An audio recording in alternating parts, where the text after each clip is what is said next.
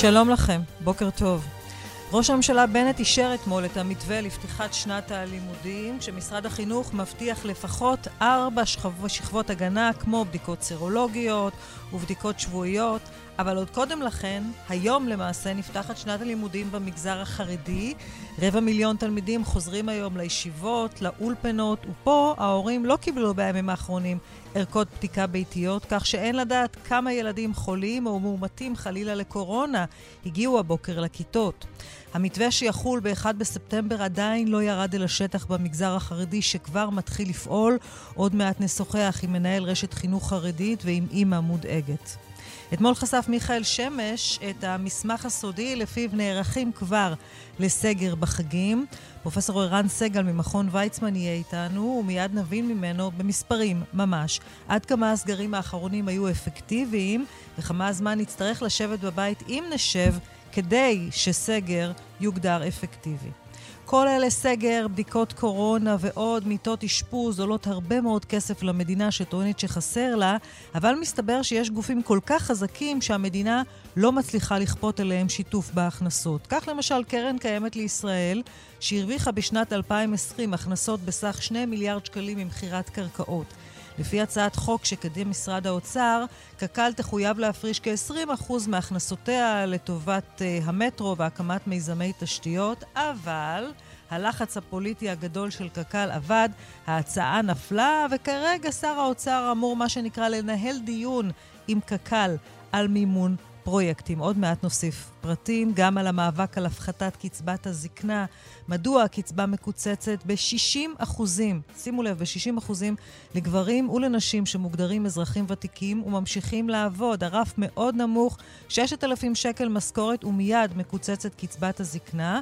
לעומת זאת, פנסיונרים שלא עובדים והפנסיה שלהם מגיעה ל-10,000 שקלים, 15,000 שקלים, אולי 100,000 שקלים לפעמים, הם כן ממשיכים לקבל קצבת זקנה מלאה כמו גדולים. 12 ארגונים uh, חברתיים, יחד עם השרה לשוויון חברתי ושר הרווחה, יוצאים למאבק כנגד אי השוויון הצורם והמקומם הזה. אנחנו איתכם עד 12 בסדר יום של יום שני. מירית אושמן מיטרני היא העורכת, דנית שוקרון ידידיה ושירלי וייל אברמוביץ' בהפקה. ראובן איתנו כאן באולפן על הביצוע הטכני. אני אליית רגב, ואני רוצה כבר לומר שלום לשרה להגנת הסביבה, השרה תמר זנדברג. שלום לך, בוקר טוב. שלום רב, בוקר טוב. את הצלחת להבין, את, את יודעת מה, לא להבין, להחליט אתמול בישיבת הממשלה מה העמדה שלך לגבי שאלת הסגר? אה, קודם כל, אה, חד משמעית אה, כן. זה לא עמדה בעד או נגד סגר, זה עמדה בעד או נגד טיפול בקורונה, והעמדה שלי היא אה, תומכת בטיפול ענייני, זהיר, אחראי, שלא מקל ראש בחומרת המחלה, לא מקל ראש בנתונים. הנתונים הם די ברורים. כאשר אנחנו מסתכלים למשל על קצב ההכפלה של החולים הקשים, אנחנו רואים הכפלה מדי עשרה ימים, וגם זה האטה בהכפלה אה, יחסית לשלושה ימים שהיו ללא החיסונים. אז אה, כאשר אנחנו רואים נתון כזה, אנחנו צריכים לשאול את עצמנו איך אנחנו כמדינה לא ממשלה, לא עמדות, לא מחנות כאלה או אחרים, איך אנחנו כמדינת ישראל נותנים מענה לעלייה בתחלואה. כי צריך להבין, הכפלה כל uh, עשרה ימים, זה אומר שאם היו, לא יודעת, 20 חולים קשים, זה לא מתקדם 20 ואז 40 ואז 60 ואז 80, אלא זה מכפיל, זה 20 ואז 40 ואז 80 ואז 160 ואז מהר מאוד זה מגיע למכפלות של מאות ואלפים. Mm-hmm. במצב היום שאנחנו כמעט על 400 אה, חולים אה, קשים, זה אומר 800 עוד עשרה ימים, וזה אומר לחצות את סף הספיגה של אה, מערכת הבריאות בעוד 20 עד 30 יום במקרה הטוב. וזה זה אומר... זה המציאות, זה המצב. Okay. אוקיי. כאשר צריך להבין, אנחנו בניהול המגפה הזו, אנחנו בכל רגע נתון נמצאים שבועיים לפני מה שכבר קרה. זאת אומרת, זה איזה מין חז... חיזוי העבר והעתיד פה, את יודעת, זה משהו מיוחד לניהול המגפה. היום העלייה של השבועיים הקרובים כבר נחתמה. אנחנו מעכשיו רק יושבים וצופים על משהו שכבר אין לנו השפעה עליו. יש לנו השפעה אומר, רק זה על אומר שהביקורת על... והלאה. אבל זה אומר שהביקורת על הממשלה נכונה. זה אומר שלא מיהרתם מספיק עם הצעדים. לא, אז אני חושבת שכשאני, ואני לא חברה בקבינט הקורונה, אבל אני חושבת כשאני מסתכלת על אה, מה שקורה בקבינט הקורונה, אני חושבת שיש שם ויכוח אה, בין שתי עמדות. אני חושבת ששר הבריאות וראש הממשלה מובילים אה, קו נכון, ענייני, זהיר ואחראי. שרת החינוך. רוצים להימנע מסגר. ומראים איך לעשות את זה, איך לא להגיע לשם. ואני חושבת שיש עוד גורמים, אגב, יש להם שיקולים נכונים. אנחנו מדברים על שרת החינוך, החינוך למשל. של הכלכלה. כן. לא רק. את לא, לא תומכת רק. בעמדה שלה? אני חושבת שיש מספר, אה, עוד מספר אנשים ועוד מספר שרים בקבינט הקורונה, שנוקטים גישה פחות זהירה, ואני חושבת שבסופו של דבר, אה, ההחלטה המצרפית שם צריכה ללכת יותר לכיוון שמובילים ראש הממשלה ושר הבריאות, אני אומרת את זה בצורה ברורה וחדה. אה, מכיוון ששוב, זה אחריות עלינו. זה אחריות עלינו, על ממשלת ישראל, לנהל את הצעדים האלה אה, נכון, ולא להיות מופתעים כשקורה הדבר הצפוי. זה אומר כי בעצם... כי לא משקרים. זה אומר בעצם, השרה זנדברג, שאת נוטה יותר לצד המחמיר. אתמול, כזכור, חשף כתבנו מיכאל שמש שיש כבר מסמך סודי שהוכן אה, במשרד אה, ראש הממשלה להיערכות לסגר בחגים. את תומכת בסגר כזה? אני לא מכירה מסמכים סודיים, ואני גם לא, אני לא, שוב, אני לא חושבת שהשאלה מי תומך בסגר ומי מתנגד לסגר. אני חושבת שעל כולנו מוטלת אחריות. לא, אבל את זה אני יודעת, אבל אני שואלת אותך את השאלה הזו על רקע הוויכוח, אני שואלת אותך את השאלה הזו על רקע הוויכוח שהיה בממשלה, ואתם בסופו של דבר תקבלו את ההחלטה, לא אנחנו. נכון, ואני בהחלט התבטאתי בממשלה, ואני אומרת את הדברים גם עכשיו, ואני אומרת שעל מנת שלא להגיע לסגר, אנחנו, כי את יודעת, בסופו של דבר, הרי אם חס וחלילה נגיע לאיזשהו מצב שיהיה מצב לא טוב ומצב יידרדר, אז הדברים כבר יזעקו את עצמם ולא יהיה צורך בשאלות האלה אם כן או לא. אנחנו עכשיו בשלב שאנחנו רוצים לא להגיע לשם, אנחנו רוצים להימנע מזה. בשביל זה צריך, א', להגביר בצורה, אה, אה, ממש לשים אה, פול גז על נושא ההתחסנות של בני ה-60 פלוס בחיסון השלישי ושל בני ה-12 פלוס בחיסון הראשון והשני. כאן יש עדיין מיליון אנשים שלא התחסנו, ואני חושבת שכאן לשים פרס על זה, כי אנחנו רואים שהחיסון כן נותן מעטפת, כן נותן איזושהי חומת מגן, אה, היא גם לא אה, במאה אחוז, אבל היא בהחלט משמעותית מאוד, היא מאיטה מאוד את קצב ההדבקה, והיא מקלה מאוד על המחלה הקשה. זה דבר ראשון. הדבר השני זה הצעדים שאנחנו כן נוקטים אותם, להקפיד עליהם, להקפיד על מסכות, להקפיד על אותם, אה, אה, על אותו מניעת התקהלות ועל, ה, ועל התו הירוק אבל במקומות. אבל השרה זנדברג, השרה זנדברג, מה הכל... את חוזרת, ובצדק רב, ובצדק רב, על ההנחיות החשובות האלה לציבור, אבל השאלה היא, מה הטעם בחזרה אינסופית על ההנחיות האלה, כשבפועל אין אכיפה, אין קנסות, אין אכיפת חובת בידוד, ולכן חלקים גדולים בציבור פשוט לא שם על ההנחיות האלה. אז אני חושבת שבהחלט אנחנו צריכים לשלב בין קריאה והסברה לציבור, אה, לשמור בעצמו על ההנחיות, ובין אכיפה. אני יכולה לתת לך דוגמה, לדוגמה, במשרד להגנת הסביבה. מיד ביום אה, חמישי, כאשר התקבלה, התקבלו ההנחיות האלה בקבינט אה, הקורונה, מנכ"לית המשרד, גלית כהן ואני, הוצאנו הודעה לכל העובדים וגם פרסמנו את זה לעיתונות כדי שגם הציבור ידע, שאנחנו אנחנו עומדים בעבודה של 50% נוכחות במשרד. את הישיבות העברנו, רובן ככולן, אה, לזום. אה, כבר אתמול והיום ומחר יש לנו דיונים שנקבעו מראש עם הרבה מאוד משתתפים בהשתתפותי שהתקיימו בזום כדי לעמוד בהנחיות, אנחנו צמצמנו את הסיורים, באמת עשינו הכל, לקחנו לדרגה לפי ההנחיות ואף מחמיר מזה, כדי לעמוד בהנחיה הזו, כדי לתת דוגמה אישית. אה, אני חושבת שהאכיפה במקומות הסגורים צריכה, אה, את יודעת, אין לנו... אה, כן, אי אפשר לשים שוטר בכל כניסה לכל בית, אבל בהחלט בקניונים, במקומות, במקומות סגורים, לאכוף מסכות. חוזרים מחו"ל, לא שלא דבר... עושים, חוזרים מחו"ל. עכשיו יחזרו פחות אנשים מחו"ל בגלל הגדלת רשימת המדינות שמי שחוזר מהם מחויב בבידוד, אבל חוזרים מחו"ל.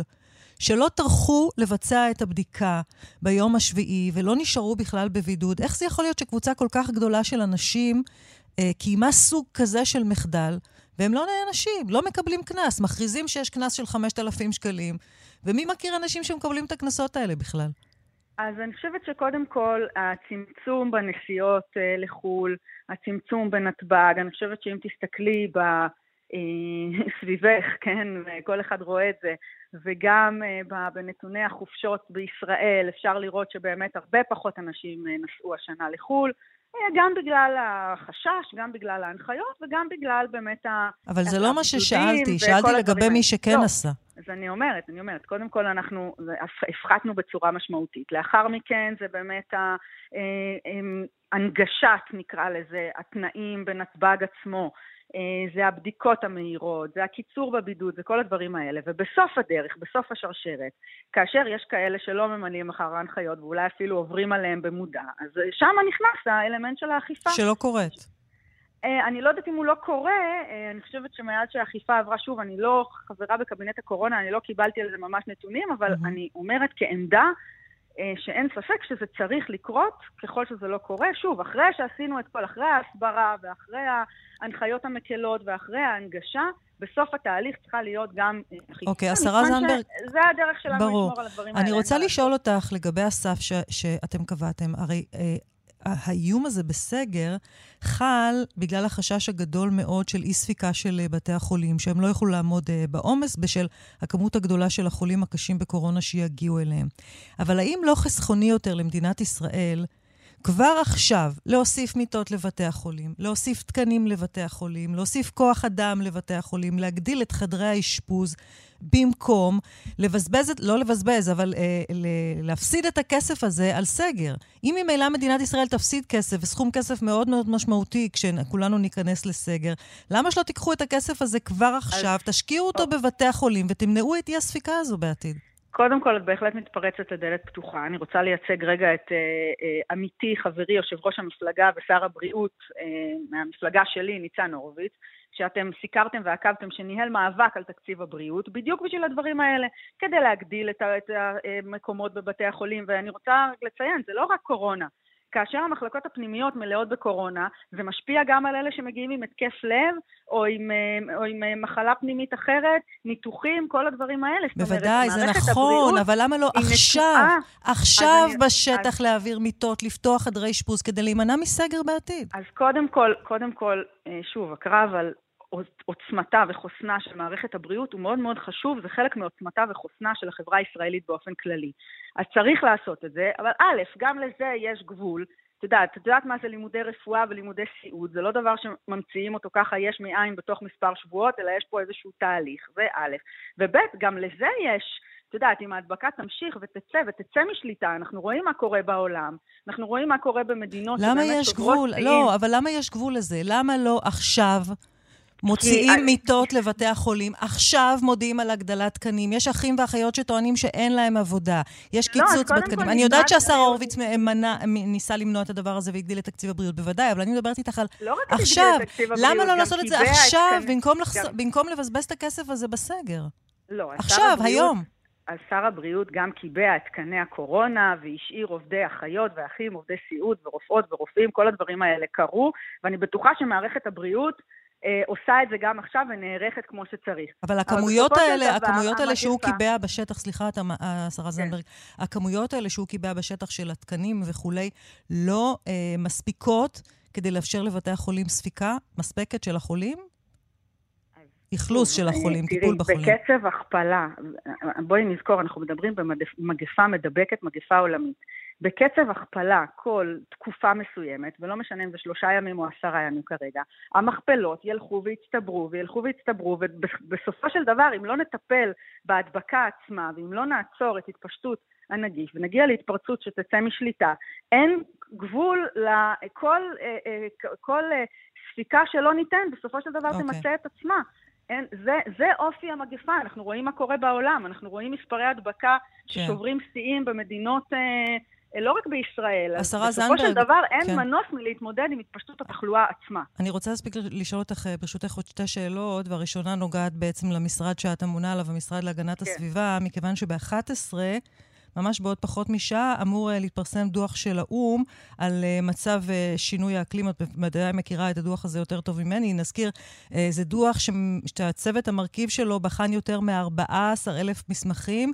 דוח שלפי האו"ם צפוי להיות קריאת השכמה מסיבית לממשלות נכון. להקטין את פליטת uh, הפחמן. הדוח הזה גם צפוי להזהיר מפני שינויים במזג האוויר, עלייה של uh, יותר מ-1.5 uh, בטמפרטורות ומעל המעלות הקדם-תעשייתיות. אנחנו חווים את זה כבר בשטח, רואים את זה ברחבי העולם. איך הדבר הזה ישפיע באופן מיידי על ההתנהלות של מדינת ישראל? בהחלט. אז כמו שציינת, זה באמת אה, דוח של פאנל המומחים של האו"ם. זה פאנל מומחים מעשרות מדינות, מאות או אלפי מומחי אקלים שיושבים ובוחנים באופן שיטתי את כל הנתונים בתחום, והוא בהחלט קריאת השכמה, אפילו אני אגיד מהדהדת, ויותר מזה, הוא גם לראשונה יש חידוש מדעי בדוח הזה, שהוא לראשונה קושר באופן בלתי ניתן לערעור בין הפעולות האנושיות של פליטת פחמן, של התעשייה האנושית, של ההתנהגות האנושית על פני כדור הארץ, ובין ההתחממות הגלובלית ושינויי האקלים. כלומר, אי אפשר יותר להכחיש את הקשר בין הפעילות האנושית ובין שינויי האקלים. אם יש כאלה שאמרו לנו עד לא מזמן, לא, זה ככה, זה, זה שינויים טבעיים לאורך השנים, ופעם זה יורד ופעם זה עולה, וזה חלק ממחזוריות אה, אה, היסטורית. ומה אנחנו עושים? התשובה היא לא. מה אנחנו עושים, השרה זנדברג? יש השפעה מכרעת. מה אנחנו עושים? אנחנו בישראל, שאלה מצוינת. אנחנו בישראל, בחודשיים שהממשלה הזו מכהנת, אנחנו כבר קיבלנו שתיים, שלוש החלטות מאוד מאוד חשובות אה, למאבק במשבר האקלים. אנחנו קיבלנו החלטת ממשלה שקובעת יעדים ותוכנית ממשלתית לעמוד ביעדים. אנחנו הכנסנו מס פחמן, שזה האמצעי האפקטיבי ביותר להפחתת פליטות, ועכשיו אנחנו צריכים לעבור לשלב הבא. והשלב הבא זה להכריז על אה, משבר האקלים כעל איום אסטרטגי שהקבינט המדיני-ביטחוני, שהמל"ל, אה, עוסק בו ונערך אליו. למשבר האקלים יש גם אה, אסונות אקלים כמו שיטפונות, כמו שריפות שראינו ברחבי העולם, ראינו גם את גל החום בימים האחרונים כן. בישראל, כן. ויש גם השלכות גיאופוליטיות, מלחמות, משברי פליטים, דברים כאלה שגם הם משפיעים, כל הדברים האלה, צריך להבין, ישראל נמצאת בנקודת סיכון מוגברת, גם מבחינת האקלים שלנו, שהוא אקלים יבש והוא אקלים שקרוב לים, עליית פני הים זה חלק מהסיכונים, וגם מבחינת המיקום הגיאופוליטי שלנו כאן באזור, במזרח התיכון והקרבה לאפריקה. יש לנו סיכונים משמעותיים גם ברמת הביטחון הלאומי וגם ברמת האסונות האקלימיים לאוכלוסייה שלנו, ואנחנו חייבים להיערך אליהם, אה, והבקשה שלי אה, מראש הממשלה, מראש המל"ל, זה להגדיר את ה... אה, להכניס את האיום האקלימי כאחד איומי הייחוס שמדינת ישראל mm-hmm. מתייחסת אליהם כאשר היא בוחנת את האיומים עליה. אוקיי. Okay. וזה דבר שיגזור ממנו שורה של צעדי היערכות מהרשויות המקומיות, רשויות החוף, דרך משרד הרווחה, דרך כמובן משרדי הגנת הסביבה, האנרגיה, התחבורה, כל מי שיש לו נגיעה להיערכות, אה, פיקוד העורף, אה, אנחנו רואים איך אה, הקורונה, כאשר היא הפכה להיות משבר לאומי, אז באמת נכנסו משרד הביטחון ופיקוד העורף כן, ומגן אבות, כן. ובאמת היערכות ברמה הלאומית. אוקיי. אותו דבר, משבר האקלים. אני מאוד מודה לך, השרה תמר זנדברג. תודה רבה. תודה רבה. תודה רבה, יום טוב שיהיה. שלום, פרופ' ערן סגל ממכון ויצמן. בוקר טוב, ליאת. לך יש את הנתונים. אתה מעביר את הנתונים לממשלה, אתם מנתחים מתחילת משבר הקורונה את הנתונים, את המספרים. אתה יכול לומר לנו עד כמה הסגרים האחרונים היו אפקטיביים באמת? אמ, תראי, האמת שזה מאוד קשה אה, לנתח ולהפריד. אנחנו יודעים לומר שהסגר הראשון והסגר השני, הם אה, הצליחו והורידו את התחלואה, לא היה אז משהו אחר. בסגר השלישי, אם את זוכרת, היו לו בעצם שני חלקים, פעם אחת סגר עם אה, הנחיות פחות נוקשות, שלא כל כך עבדו, אה, זה ניתן לומר, ופעם שנייה, כי ראינו את המשך עליית התחלואה, ופעם שנייה, אה, הידקו את, ה, את ההגבלות, אבל יחד עם זה גם היו את החיסונים, וכנראה שבאותה תקופה, במספרים המאוד גבוהים, זה היה שילוב של השניים שהוריד את התחלואה כאן. כמה זמן, לפי האינדיקציות שלכם, נצטרך לשבת בבית בסגר, אם נשב בבית בסגר, כדי שזה באמת יהיה אפקטיבי בנתונים הקיימים? אז תראי, גם, גם על השאלה הזאת קשה לענות, כי קודם כל, אני מקווה מאוד שאנחנו לא נגיע לסגר. סגר אה, יהיה המוצא האחרון אה, במדיניות שעכשיו, בעידן החיסונים, הממשלה מנהיגה, של למעשה לנהג את התחלואה לפי סף הספיקה של בתי החולים.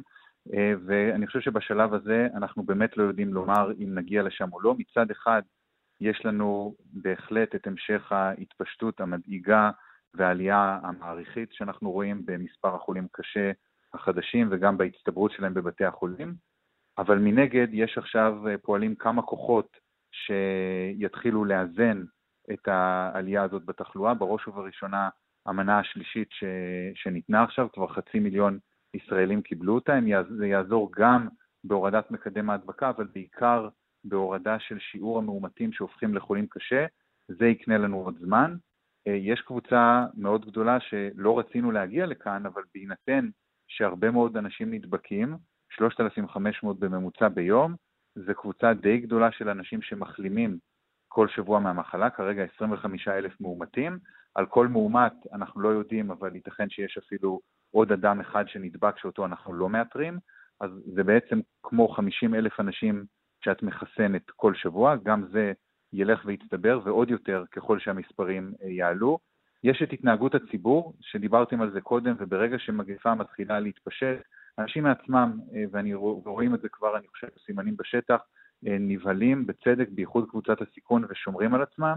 יש את ההגבלות שעכשיו הוטלו, שלבד לא יעזרו לבלום את התחלואה, אבל אולי יעזרו להאט במשהו, ובכל זאת אני עדיין מקווה שהמקום שבו כשלנו בעיקר בחיסון המיליון אנשים שעוד לא התחסנו, mm-hmm. אני מקווה שנוכל לתת uh, תמריצים יותר גדולים uh, על מנת לחסן גם את הקבוצה הזאת. אז כל הגורמים האלו פועלים מנגד כדי לאזן, ובמערך הכוחות הזה, מה יקרה בו בשבועות הקרובים, אני חושב שאף אחד uh, לא, לא יודע לומר את זה.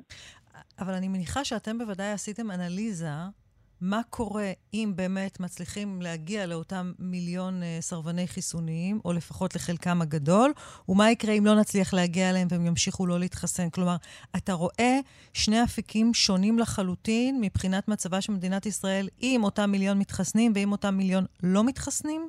חד, חד משמעית. אה, ולמעשה, מתחילת הגל הזה, זאת הייתה ההמלצה המרכזית שלנו, להתמקד בעיקר בחיסון של המיליון אה, אנשים האלו. לדעתי רובם הם לא סרבני חיסונים, יש שם קבוצה מאוד גדולה, אה, למעלה מ-600 אלף בגיל אה, צעיר, 12 עד 30, אני חושב שהם בעיקר הססנים ו- אה, ודחיינים של, של, של חיסונים, ו- ואני חושב לפי המודל שלנו וגם לפי מודלים של אחרים, אם היינו מגיעים לקבוצה גדולה מתוך הקבוצה הזאת והיינו מחסנים אותם, יכול להיות שאו שלא היה כאן גל, ואם היה כאן גל אז בטח לא היה בממדים האלה, ואני חושב שפה אנחנו גם אה, בזבזנו חודשיים מאוד יקרים בחיסון של הקבוצה הזאת. אה, אם אני מסתכל, אם את מסתכלת על מדינות אחרות אה, ומה הם עשו, הלכו לצעדים הרבה יותר מרחיקי לכת, כמו עובדי בריאות שבארצות הברית, במדינות מסוימות, ביוון, בצרפת, לא מאפשרים להם להיות לא מחוסנים. יש חברות פרטיות מאוד גדולות, גוגל, פייסבוק, שלא נותנות לעובדים לא מחוסנים להגיע למשרד. אה, אוניברסיטאות שלא מכניסות סטודנטים אה, לקמפוס אם הם לא התחסנו, יש אפילו תמריצים כספיים, יש מגוון של פעולות, כמובן זה שאנחנו צריכים גם אה, לנסות לעשות את זה בדרכים של הסברה. כל הדרכים בעיניי הן טובות, כמובן אנחנו לא כופים חיסונים, אבל אנחנו מאוד רוצים לתמרץ אותם, כי בסופו של דבר, אם נגיע לסגר, להערכתנו, זה סגר על תשעה מיליון אזרחים כאן, בגלל קבוצה של מיליון אנשים אה, שלא הלכה להתחסן. אתה אומר את זה חד וחלק, שזאת המציאות. שאם נגיע לסגר אה, בחגים, כולנו נשב בבתים בגלל מיליון אנשים שלא הלכו להתחסן. אמ, אני אומר שכן, אני חושב שבאופן די ברור, אם הייתה קבוצה מאוד גדולה מבין הקבוצה הזאת שהייתה הולכת להתחסן, זה היה מוריד את התחלואה מאוד. אי אפשר לומר אם לא היה כאן גל בכלל, או שכן היה מתפשט פה אה, אה, איזשהו גל, אבל זה, זה לא היה לחלוטין אה, בממדים האלה. גם צריך לומר, במהלך השבועות האחרונים נוצרה ההבנה שפשוט לא ידענו אותה קודם, מכיוון שלא הייתה כאן, התחלואה כאן הייתה נמוכה ולא היינו עדים mm-hmm. וערים לזה שהחיסון גם נהיה פחות יעיל עם הזמן באוכלוסייה המבוגרת, זה לא עמד במבחן המציאות, גם לא באף מדינה כי ישראל חיסנה ראשונה, זה משהו שלמדנו במהלך הגל הזה. פה אני חושב ששבחים אה, מאוד גדולים גם למערכת הבריאות וגם אה, לממשלה שהלכו עם הצעד הזה קדימה, ו- ו- ואנחנו מאוד מתקדמים בחיסון המנה השלישית. אני מקווה שאפשר יהיה להרחיב את זה גם לגילאים יותר צעירים, אמ, ו- ואני, ואני מאוד מקווה שהשילוב של כל הגורמים האלה המאזנים, אה, אמ, הם יצליחו בסופו של דבר להוריד את גל התחלואה, כן. אבל, אבל אני חושב שמצער בהחלט שהגל הזה יכול היה להימנע אילו קבוצה גדולה מבין המיליון האלו היו מתחסנים. התחלתם כבר לעשות אה, ניתוח של ההשלכות, כרגע התיאורטיות, של אה, המתווה לפתיחת שנת הלימודים שאושר אתמול בממשלה?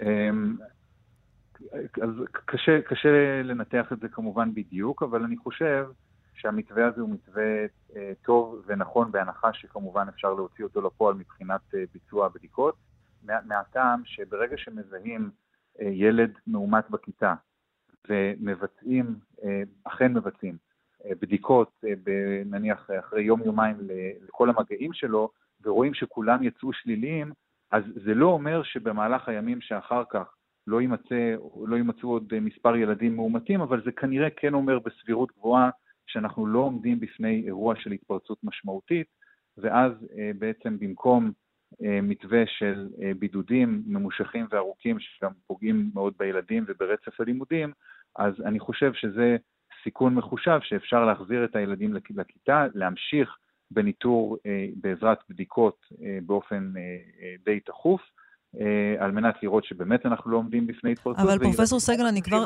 כן. להכניס לבידוד. כן, אבל מה, מה העמדה שלכם לגבי 250 אלף תלמידים מהמגזר החרדי שהיום חזרו לישיבות, חזרו לאולפנות, והמתווה הזה, הבדיקות, הבידודים שאתה מדבר עליהם, לא חלים עליהם כרגע?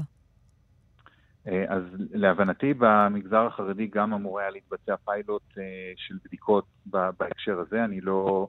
לא מעורה בפרטים, ומה שלא מתבצע בתוך הפיילוט ובתוך הבדיקות, אה, עדיין, להבנתי, חל בו המתווה הקודם, ש... אה, שלמעשה עדיין מחייב את, ה... את הבידודים. פרופסור ערן סגל ממכון ויצמן, אני מאוד מודה לך, תודה רבה. תודה רבה, בוקר טוב. עוד מעט אנחנו נשמע אה, פרטים על האופן שבו נפתחה שנת הלימודים במגזר החרדי. הפסקה קצרה ומיד נשוב. שלום חי יוסוביץ' מבית שמש. בוקר טוב. שלושה ילדים שלחת אה, הבוקר לישיבות, שניים לתלמוד תורה. אה, נכון. האם קיבלת ממשרד החינוך איזה שהם ערכות בדיקה אה, לבדוק אם הם חלילה מאומתים לקורונה, לפני ששלחת לא. אותם הבוקר לבית הספר? לא, לא, לא, לא, גם לא שמעתי על זה שום דבר. את לא מכירה אף אחד שקיבל? לא. את חוששת? אה, כן, קצת. אה... קצת מלחיץ, זאת אומרת, צריך לחזור לאיזושהי שגרה, אבל מצד שני, אה, כן, זה בלב כבד קצת, אבל אה, בואו נחכה ונראה מה יהיה. כמה מהילדים שלך מחוסנים? הגדולים, מעל גיל 15, אה, יש לי שישה מחוסנים ושלושה לא. לא התלבטת לגבי החיסונים? לבת ה-15 התלבטתי, כי אמרו שצעירים יותר, זאת, זאת שאלה, אבל הרופא המליץ, ואני סומכת עליו, והוא חיסן את הילדים שלו, וחיסנו אותה גם. חיה, בואי תישארי איתי על הקו, אני מבקשת לצרף לשיחה את כתבנו לירן חוג'אינוב. שלום לירן, בוקר טוב. שלום ליאת, בוקר טוב. בוא תעשה לנו רגע סדר. אנחנו שומעים בימים האחרונים שהמגזר החרדי שמתחיל היום את הלימודים יהיה סוג של פיילוט למה שיקרה ב-1 בספטמבר, אבל אנחנו כבר שומעים שאת ערכות הבדיקה הביתיות המקדימות הם לא קיבלו. כלומר, אנחנו לא יודעים, נ... יכול להיות שמתוך 250 אלף אה, ילדים שחזרו ללימודים, חלילה, יש ביניהם כאלה שמאומתים לקורונה. נכון, אז היום באמת אה, בערך אה, רבע מיליון תלמידים, הבנים, חוזרים לתלמודי התורה ולישיבות.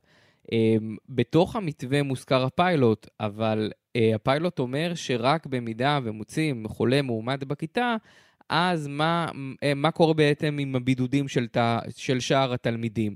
וזה עדיין מן הסתם עוד לא התחיל, כי רק עכשיו פתחו את שנת הלימודים, וטרם, תודה לאל בינתיים, מה שאנחנו יודעים, עוד לא מצאו את החולה המאומת בתוך הכיתה, ואז יתחילו את הפיילוט על התלמידים. אגב, הוא אומר, נזכיר, שמענו גם אתמול את אה, מנכ"ל משרד החינוך מדבר על זה, שברגע שהתלמיד המאומת יוצא לבידוד, שאר התלמידים עדיין יכולים לבוא mm-hmm. לכיתות, אבל הם יעברו במשך שבוע, כל יום, בדיקה מהירה. את הבדיקה הזאת אה, הם אמורים לעשות כרגע, על פי מה שאנחנו מבינים, בבית הספר.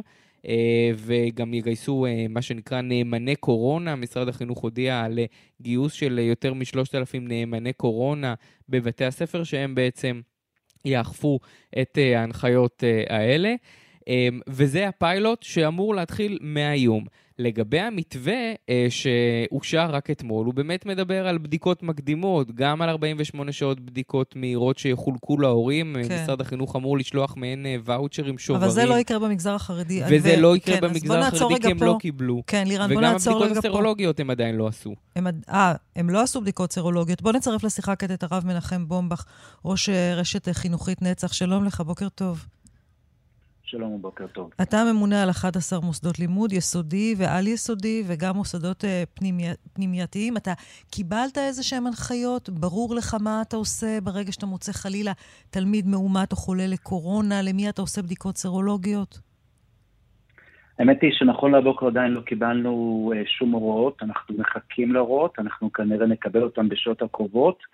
ואנחנו נפעל אה, בהתאם אה, להוראות אה, בדקדוק רב, כפי שקיימנו את זה בשנה שעברה. כשאתה אומר הוראות, אתה מתכוון גם לא קיבלתם איזה שהם נהלים לגבי עטיית מסכות, רענון הכיתות, ניקיון, דברים כאלה? זה, זה הערכות שבכל מקרה שאנחנו מקיימים, שזה עטיית מסכות ובכלל האיכות להיגיינה. אבל כל מה שנוגע לדברים שפירטת, עדיין לא קיבלתי דברים מסודרים. הרב בומבך, ידוע לך בדיוק מי מהילדים שמגיעים, אולי לא לך באופן אישי, אבל באינדיקציה כוללת של הרשת, כמה מהם מחוסנים, מי מהם מחוסן. יש לפניכם את כל האינפורמציה הזו? אה, אנחנו כל הזמן עובדים על זה, כל הזמן ממפים. אנחנו בכלל ברשת מאוד מאוד מודדים חיסונים גם לצעירים מעד גיל 12 ומעלה, ואנחנו מאוד שמחים שהרבה מאוד אה, הורים נהנים, למרות שיש חזנות אה, של ההורים ביחס ל... לחיסונים לצעירים, אבל אנחנו אה, רואים שיותר ויותר הורים באמת אה, מגלים אה, מחויבות.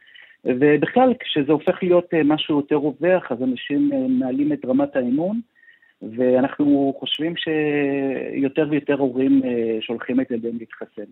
יש גם הצהרות של... עד אנחנו... כמה יש הצהרות של רבנים שמעודדים אה, אה, הורים לחסן את הילדים שלהם, ועד כמה זה הולך ונהיה אינטנסיבי לקראת פתיחת שנת הלימודים? אז תרשי לי לומר לך, אנחנו היום נמצאים במצב הרבה הרבה יותר טוב ממה שהיה בעבר.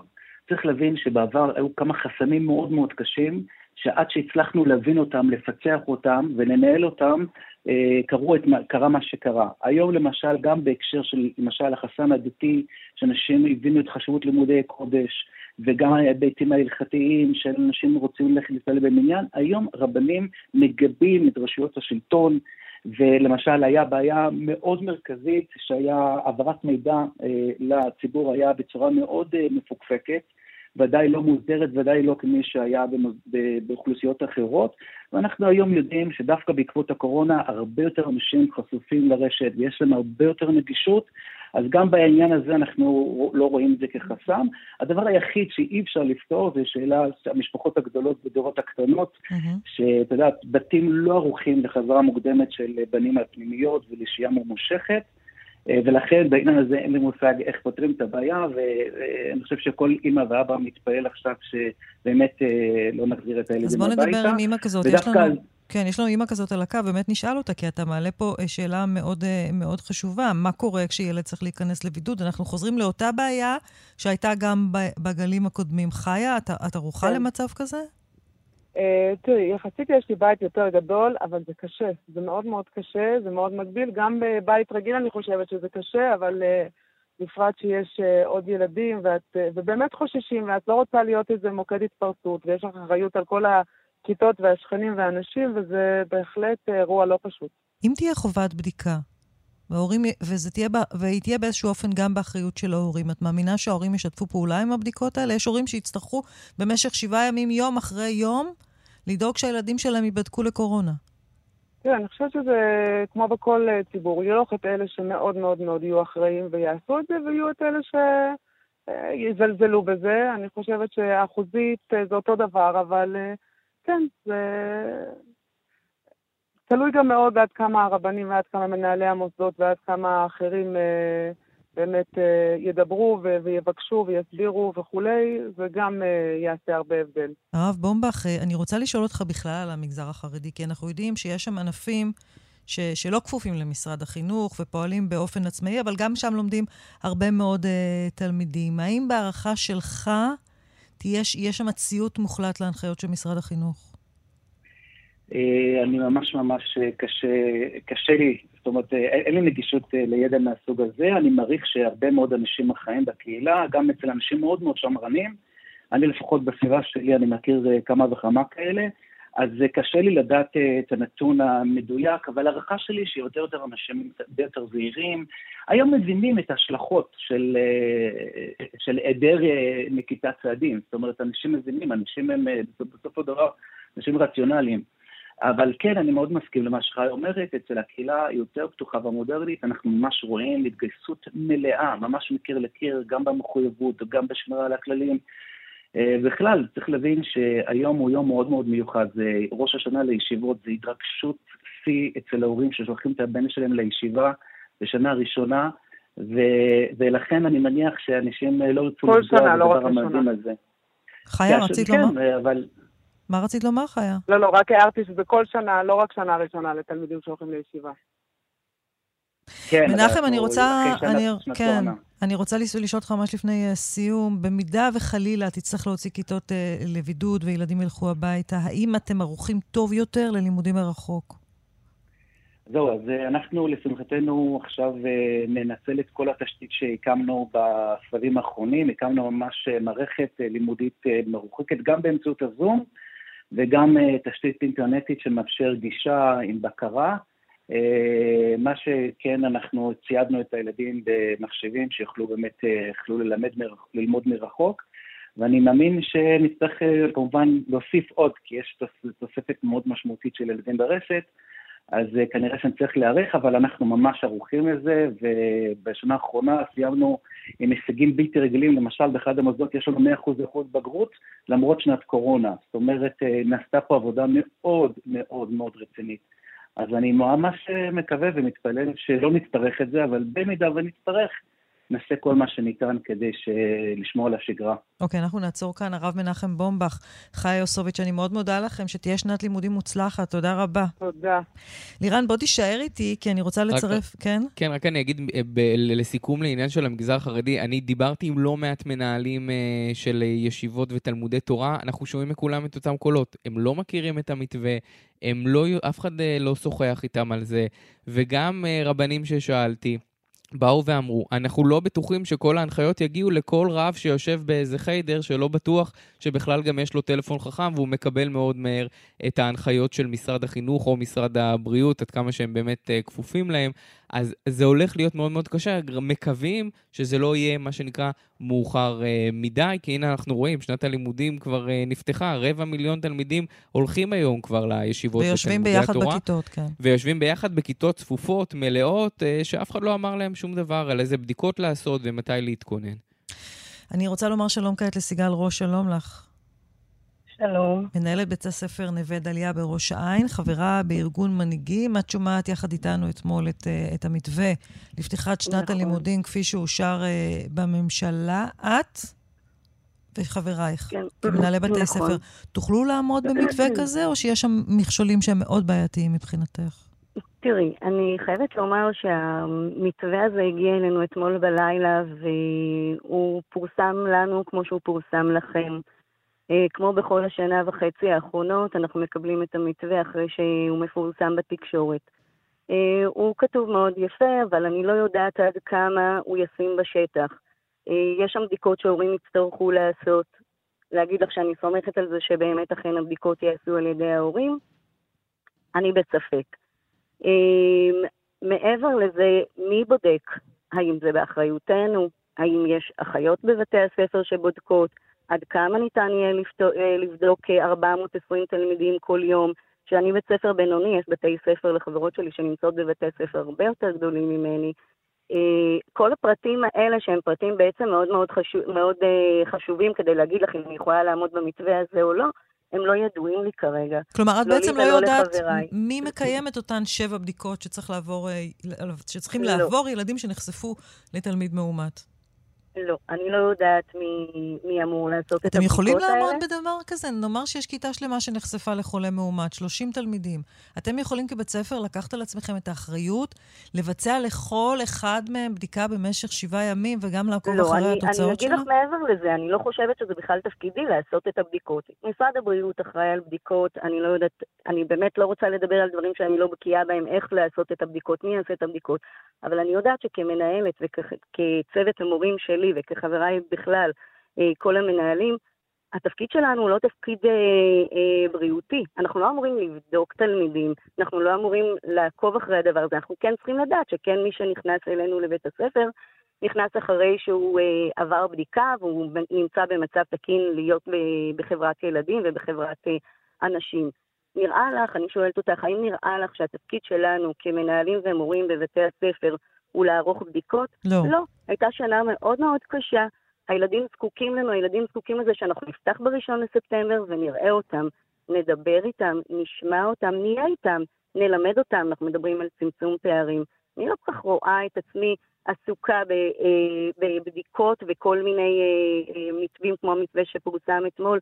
אני באמת, אין לי את כל הפרטים. מי, אחראי על כל הבדיקות אז אני כבר יכול להגיד לך שעל פי מה שאנחנו מבינים, כרגע המורים והמנהלים לא יצטרכו לה, להתעסק בבדיקות. משרד החינוך okay. אוקיי. צריך לצאת לאיזשהו מכרז של 3,600 מפקחי קורונה, או נאמני קורונה, אם נקרא לזה כך, שיהיו okay. אוקיי. בבתי הספר והם בעצם יפקחו מסביב. אה, עד, למרות שכרגע אומרים שהבדיקות, אותן בדיקות אה, במסגרת הפיילוט שיצטרכו לעשות במשך שבוע אם אה, יהיה תלמיד מאומת, יהיו בתוך בית הספר, לא ברור גם לא למשרד החינוך כרגע מי בדיוק יבדוק אותם. האם אנחנו נראה את זה כמו במגן חינוך, שבא צוות מבחוץ של משרד הבריאות ובודק אותם? האם ההורים ישלחו את התלמידים ממש רגע לפני, עם הכניסה לבית ספר? האם זה יקרה עם אותם נאמני קורונה? לזה אני עדיין גם לא קיבלתי תשובות. זה אומר נאמן קורונה שיושב בתוך בית הספר ואחראי בעצם על כל התלמידים שנמצאים בבדיקות. אם יש מישהו שנמצא נכון. בתוך בית הספר ואחראי על הבדיקות, ואנחנו ממשיכים בניהול שלנו ובעבודה שלנו מול התלמידים, בסדר, אבל אם זה הופך להיות, את יודעת, שנה שעברה היו הצהרות בריאות. את יודעת כמה בעיות היו עם הצהרות בריאות? כמה? כן שלחו, לא שלחו. כן ההורים חתמו, תשב תחכה רגע בחוץ עד שההורים שלך ישלחו את ההצהרת בריאות. ואלה ששלחו גם הם באמת בדקו? בדיוק, אז שלחו את ההצהרת בריאות, זה היה כל כך, התעסקות כל כך אה, מיותרת.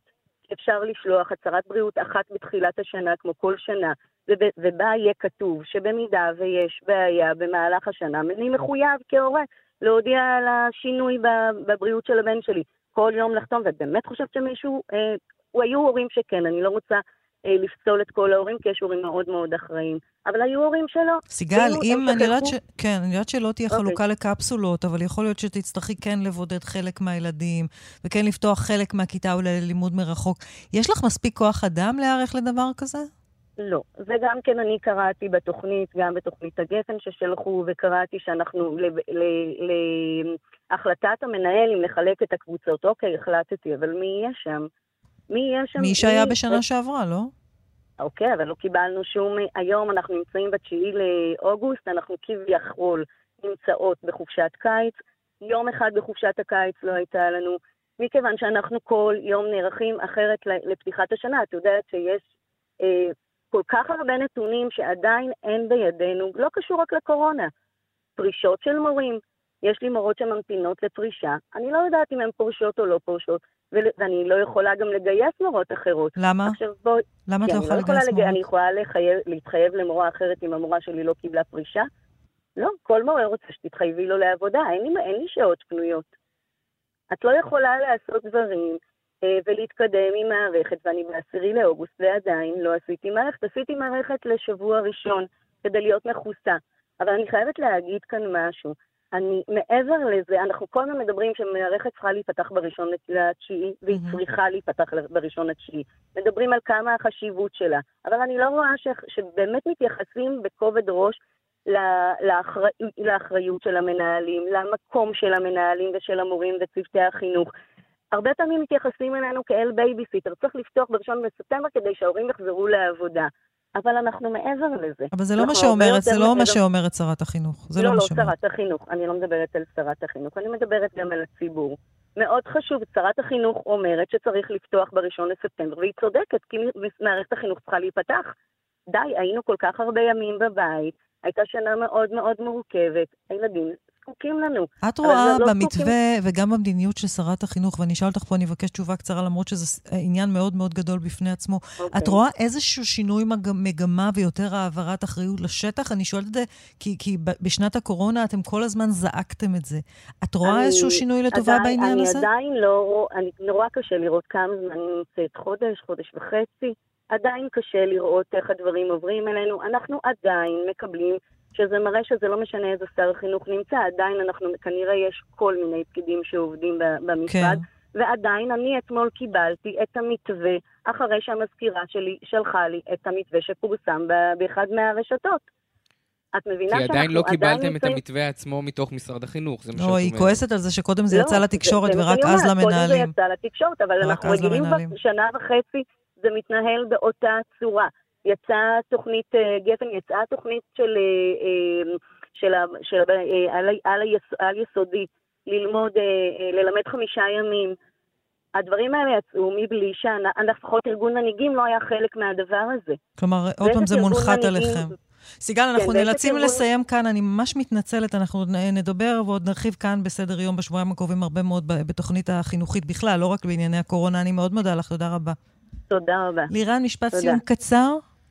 אמ, מכיוון שאין לנו באמת הרבה זמן, אני רק אגיד, אנחנו רואים, לא ספק, הרבה מאוד, יש חורים כן, במתווה אוקיי. הזה, אנחנו כמובן עוד נדבר עליהם, עוד כן. לא עדיין הכל סגור, גם לדברים הקטנים, למשל, אעשה את הבדיקות, לירן, אמרנו. אנחנו עוצרים כאן, נדבר בהמשך. אני מאוד מודה לך. סליחה, תודה, תודה רבה, ביי ביי, פרסומת.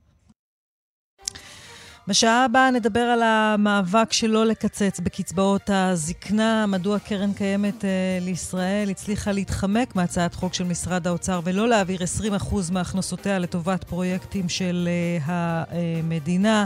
אנחנו שווים עליכם אחרי חדשות השעה 11 כאן בסדר יום.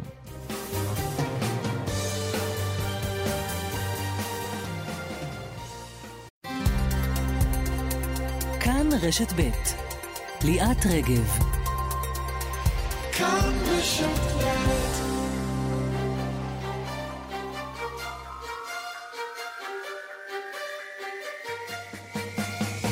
שוב שלום לכם, 11 ו-4 דקות uh, כאן uh, בסדר יום. מדוע uh, גברים ונשים שמוגדרים כבר אזרחים ותיקים ומקבלים קצבת זקנה, היא מקוצצת להם באופן מסיבי? של 60 אחוזים, ברגע שהם עובדים ומקבלים קצת יותר מ-6,000 אה, שקלים.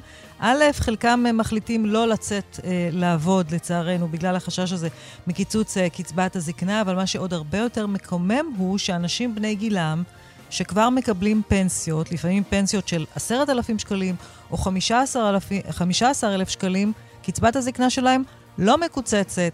רק בגלל שהם מקבלים פנסיה וזה לא מוגדר שכר אה, אה, מעבודה. אגב, גם אנשים מאוד מאוד עשירים, בעלי ממון רב וכסף רב, אם הפנסיה שלהם גבוהה, קצבת הזקנה שלהם תישאר איתנה ולא אה, תקוצץ. 12 ארגונים חברתיים יוצאים למלחמה בעניין הזה, ואנחנו נשוחח איתם אה, ממש אה, עוד מעט. ננסה להבין גם איך הקרן הקיימת אה, לישראל התחמקה מהצעת חוק של משרד האוצר, לפיה אה, קק"ל תקצה 20% מההכנסות שלה לטובת uh, תשתיות, כמו המטרו, תשתיות שישרתו את כלל uh, אזרחי ישראל. נזכיר, בשנת 2020 הרוויחה קרן קיימת לישראל כ-2 מיליארד שקלים ממכירת...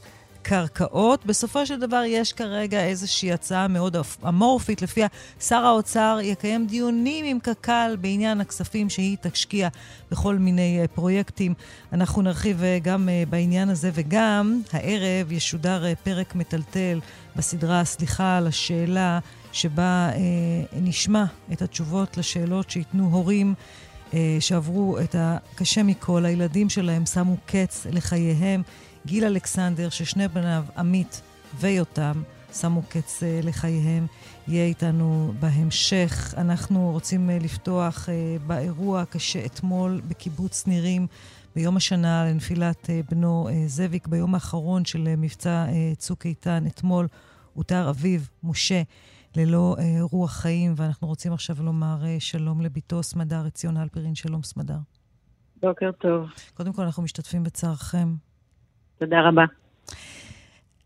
הרגשת שדבר כזה אה, עומד לקרות, שאבא כבר לא יכול לשאת את הכאב ואת האובדן של זאביק? אני חייבת לשים פה דגש, זה לא עניין האובדן של זאביק. האובדן של זה, אחרי האובדן של זאביק שהיה לפני שבע שנים, אבא שלי המשיך לחיות חיים מלאים, עם שמחות, והתנדב גם. לא זאת הסיבה שהוא שם קץ לחייו. הסיבה היא שהוא הרגיש שהוא, שהבריאות שלו כבר מתרופפת והוא אה, עשוי להיות אה, אה, לנטל? נכה, לנטל? לנט... כן, הוא חשב ש... שזה נטל, אנחנו היינו שמחים לטפל בו עד יום האחרון, אבל uh, הוא, הוא לא היה מוכן uh, להיות uh, נזקק. איך את יודעת וזאת... את זה? הוא דיבר איתך על זה? הוא דיבר על זה, כן. הוא דיבר על זה, הוא אמר את זה. Uh, בזמן האחרון uh, היו לו, הלב שלו נחלש והוא נכנס, יצא מבתי חולים. עד למצב שהוא, היה לו כבר קשה ללכת, ו, והוא היה נופל מדי פעם, ו, והוא פשוט אה, אמר, זהו, אם אני לא יכול לנהוג ולא יכול אה, לעשות דברים ו, ולצאת מהבית, וזה, זה לא חיים בשבילי, ו, וככה. הוא בחר לשים קץ לחייו על קברו של זאביק. על קברו של זאביק, אה, בן שהוא כל כך אהב. ו... וזהו, כאילו, ליד קברו, לא על קברו, בואי, לא... יש שם ספסל ליד. והוא פשוט אה, בחר כנראה את היום ואת ה...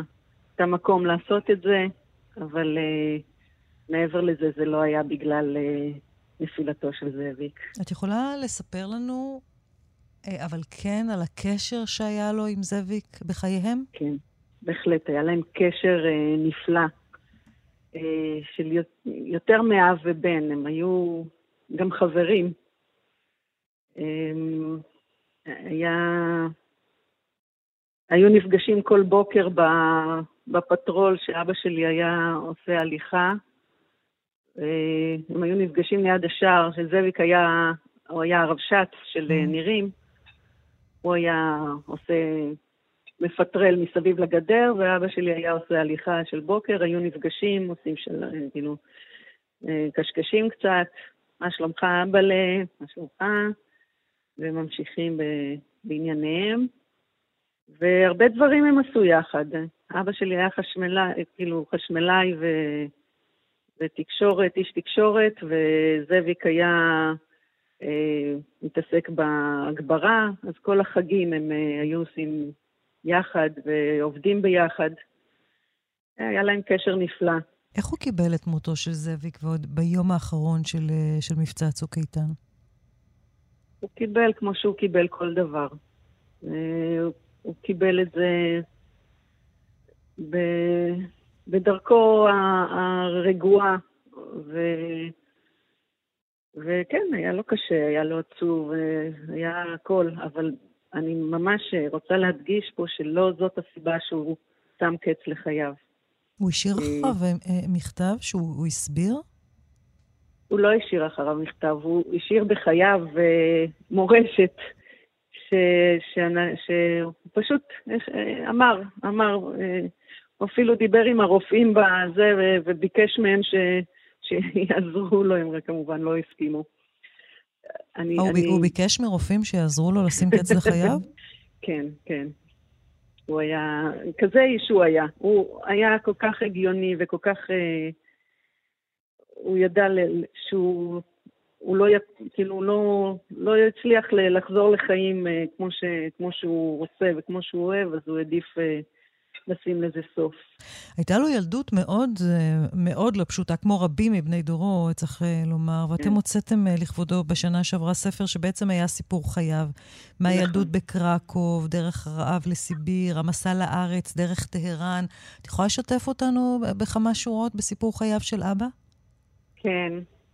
אבא באמת נולד בקרקוב, הייתה לו ילדות אה, מאושרת עד אה, גיל אה, חמש בערך. ואז התחילה המלחמה, ובאיזשהו שלב אה, המלחמה התחילה, שהנאצים, הגרמנים, התחילו להגיע, התקרבו לקרקוב, הם היו צריכים להחליט אם אה, ללכת לצד הגרמני או לברוח לצד הרוסי. הם, אה, מהשמועות שהגיעו אליהם, מיהודים שברחו מהצד הגרמני, הם, הם הבינו שכנראה כדאי להם לברוח לצד הרוסי.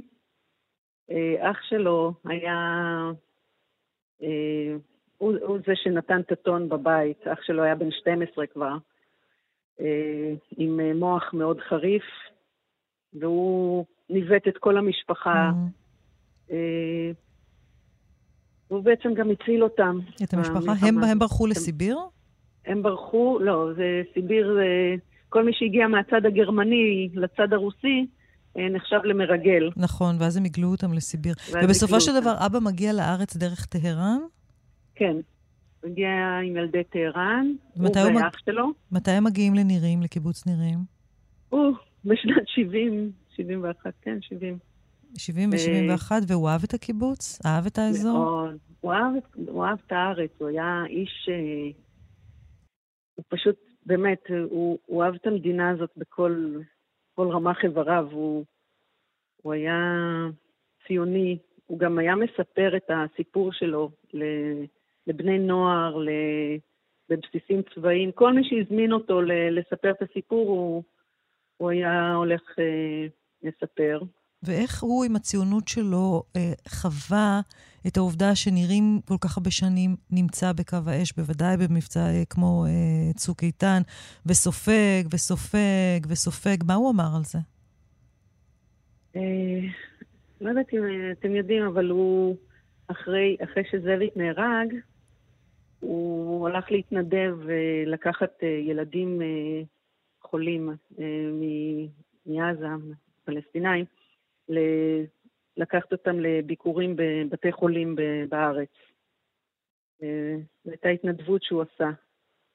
הוא חשב שמלחמה זה, זה דבר של פוליטיקאים ולא לא של אנשים. הוא אמר שילדים בטח לא אשמים, ו...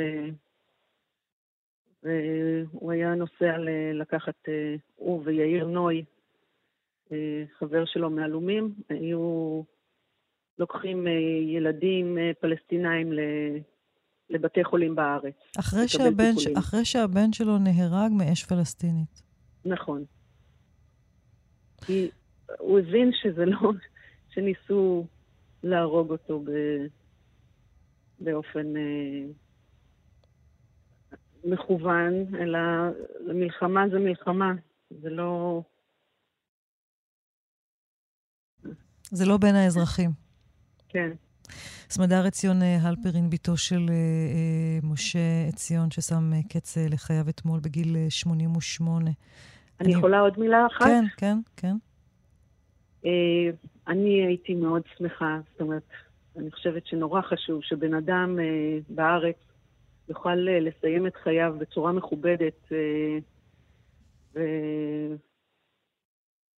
וכרצונו, מה שבלתי אפשרי.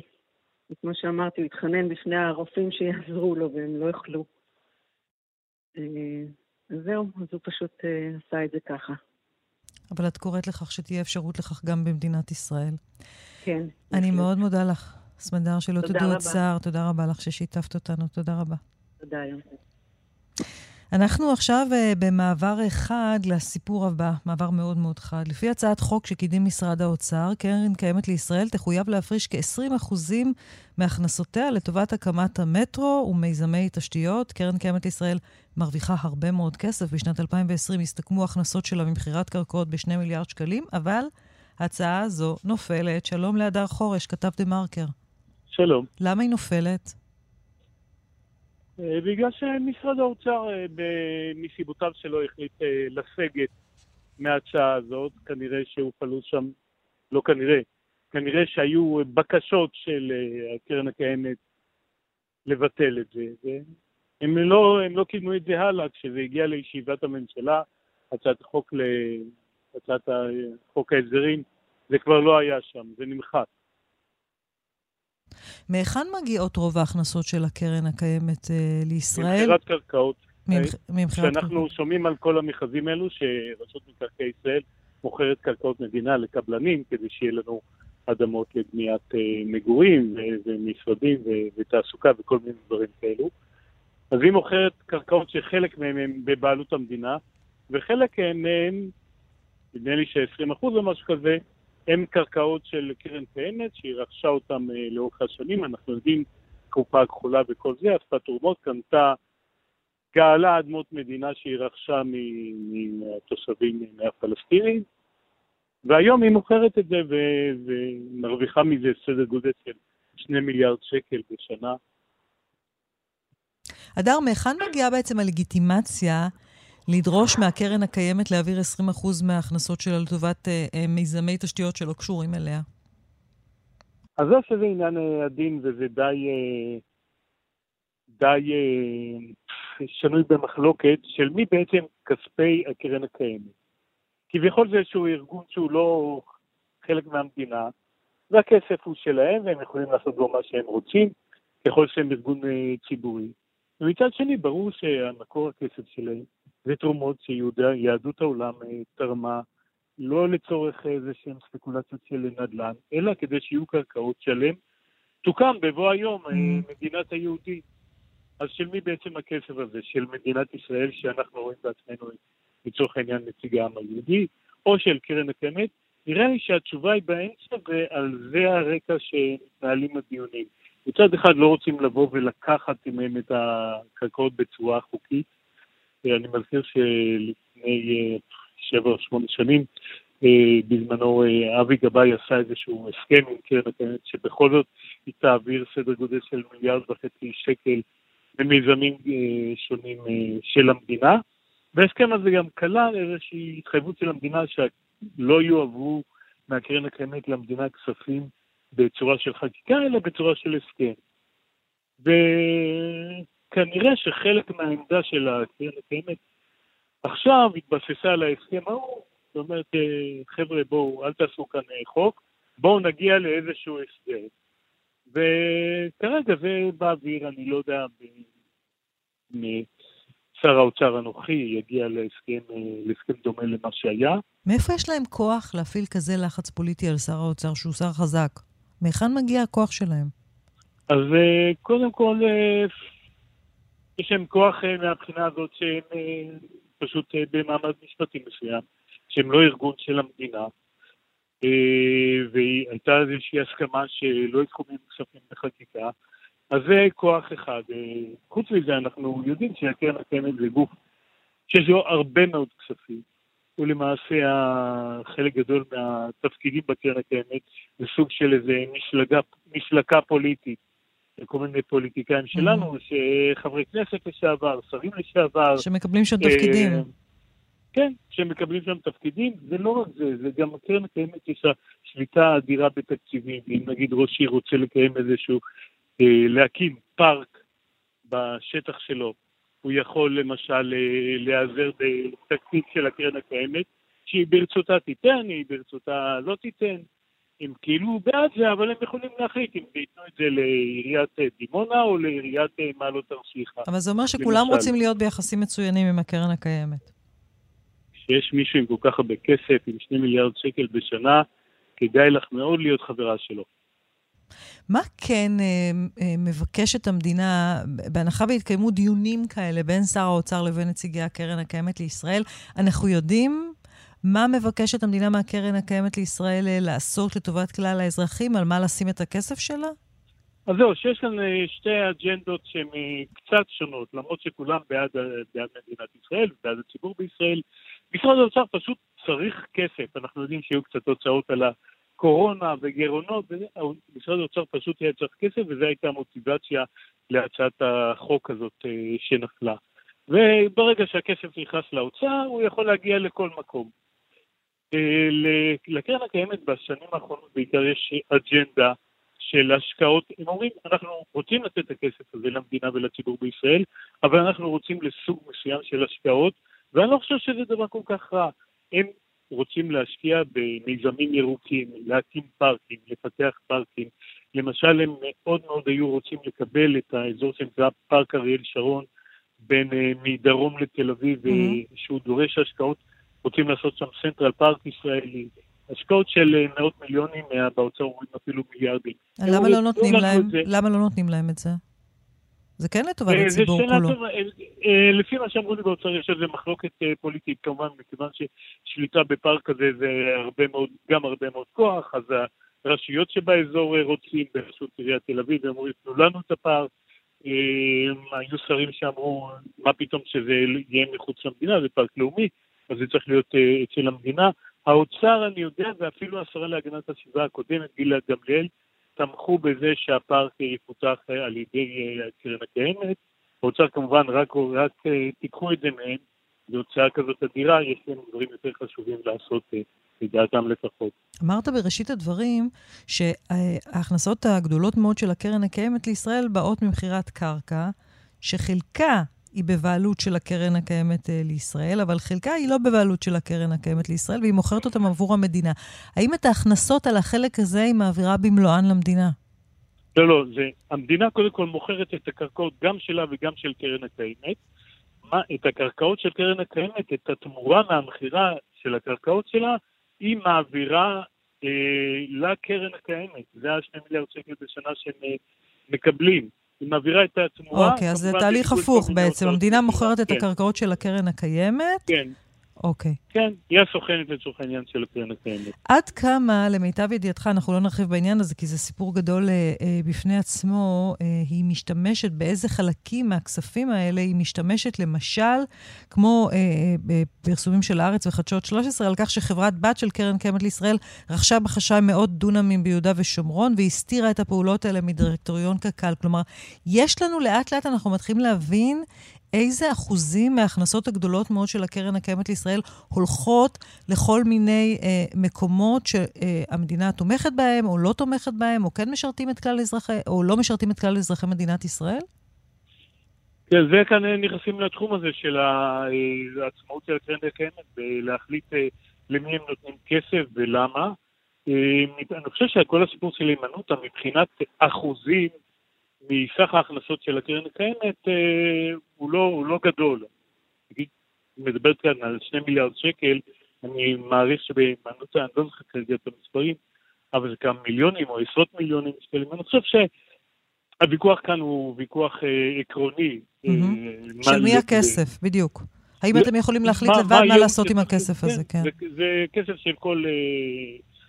עם ישראל, ויותר טוב שהוא יוצא למטרות קונבנציואליות. כן. למשל, אה, למשל, אה, פארק אריאל שרון, אני בטוח שאף אחד לא מתנגד לזה, זה ישראל היא מדינה נכשלת מבחינת אה, דאגה לסביבה, וזה יכול לתת בוסט רציני לדבר הזה. אני, הנושא של הימנותא ורכישת קרקעות בשטחים, אני לא בטוח שיש על זה קונצנזוס של 100% מכספי מדינת ישראל. אין על זה. אנחנו נעצור, יש לנו כבר תגובה, יש תגובה של משרד האוצר, יש תגובה של הקרן הקיימת לישראל על הדברים האלה? אה, אף אחד מהם לא רצה להגיד בצורה רשמית, קרן הקיימת גם לא בצורה בלתי רשמית. משרד האוצר יצטרך לדבר עם כמה אנשים שאמרו מה שנאמר בידיעה שפרסמתי, שמדובר פשוט בלחצים ובסוג של איזה משא ומתן מאוד עדין בין הפוליטיקאים, שטרפד את ה... הצעת התקציב את המהלך הזה, את המהלך הזה. כן. בשורה התחתונה, קק"ל לא תעביר למדינה מאות מיליונים ממכירת קרקע. אדר חורש, דה מרקר, אני מאוד מודה לך, תודה רבה. תודה רבה, עליך. ועוד מעט אנחנו נדבר עם אנשים שאין להם מספיק לחץ אה, פוליטי, ולכן אצלם אה, אה, לוקחים מהם כספים באופן חופשי כמעט. אנחנו מדברים על בני הגיל השלישי, שקצבאות הזקנה שלהם מקוצצות באופן מאוד מאוד מסיבי אם הם עובדים, ומגיעים לרף מאוד מאוד נמוך של 6,000 ומשהו שקלים, מיד הקצבאות שלהם מקוצצות ב-60 אחוזים. מיד נדבר עם נציגי הארגונים החברתיים שנאבקים במהלך הזה. עכשיו 11.29 בסדר יום, שלום לפנינה פוטקר. שלום רב. תוכלי אה, לשתף אותנו בגילך, פנינה? אני בת 66. עדיין עובדת? אני עדיין עובדת, כן. כאחות. נראה לי שאני גם אצטרך לעבוד עד 120. וואו, למה? אמ, למרות שעבדתי 42 שנה, משום מה אין לי פנסיה מסודרת משום מוסד שעבדתי, ויש לי איזה חיסכון של 1,900 שקל לחודש, שיספיק לי לעוד אה, ארבע שנים, ובזה נגמר העניין, והביטוח לאומי שאני מקבלת. קצב... אז זה לא מספיק לחיות, לחיים. כן. כלומר, את צריכה גם לעבוד, ואת גם מקבלת קצבת זקנה. אני מקבלת קצבת זקנה, כן. שכל פעם שאני עובדת קצת יותר, היא מקוזזת לי כמובן. מה זאת אומרת? לא, לא מאפשרים לי, לא מאפשרים לי להרוויח יותר מ-6,000 אה, מהברוטו. אה, ברוטו, אני מדברת על ברוטו, כן? תקשיבו טוב. לא נטו, ברוטו. אם אני עובדת ומרוויחה אולי 8,500, מיד מקזזים לי 60 אחוז מה... 60 אחוז? שזה אומר, אז, אז כמה נשאר לך ביד? אלף, אה, אה, מ, יש לי שתי קצבאות כי אני אלמנה גם, אז נשאר לי 1,360 שקל לחיות איתם.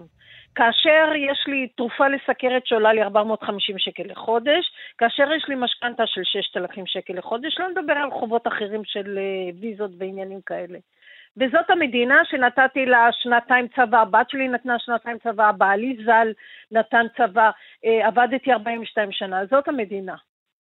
את יודעת אבל שאם היית יוצאת לפנסיה, ונאמר שהיית אה, צוברת סכומים נעים בפנסיה, יכול להיות, תקני אותי אם אני טועה, שגם אם היית מרוויחה, אה, מקבלת היום מהפנסיה, עשרת אלפים שקל, הרבה יותר ממה שאת מרוויחה, עדיין לא היו מקצצים לך את קצבת הזקנה, נכון? לי, חברות שלי, יש להן פנסיה של 16 ו-20 אלף שקל על שנות עבודה יפות, לא מקזזים להם, אגורה לא מקזזים להם. אנשים יוצאים מהצבא עם, אה, עם, עם, עם אה, פנסיות אדירות, לא מקזזים להם שום דבר. רק אני, רוצים שהזקנים ש, שבאמת צריכים לעבוד, אני צריכה לעבוד, אני לא רוצה לעבוד, אני צריכה, אני חייבת לעבוד בשביל לחיות, מקזזים לי. למה? רוצים להשאיר אותי מתחת לקו העוני. בכלל לא אוהבים במדינה הזאת את הזקנים. מי זה הזקנים? תעיפו אותם מהעיניים שלנו, אנחנו לא רוצים לראות אותם. זה בכל מקום עבודה. אני עבדתי עד גיל 64, לא עד גיל 62. ניסיתי עוד למשוך. יכולתי למשוך עוד, אבל מסתבר שחברות, אני עבדתי בחברות אה, כמו הייטק, עבדתי כמנהלת מחקרים קליניים ב-15, ב-20 שנה האחרונות. הם גם כן מעדיפים צעירים, שגם הם לא צריכים לשלם שנות ניסיון, ידע ו- וכל מה שצברתי, אז הם מעדיפים לה- להעביר את כל החוזים לאנשים צעירים.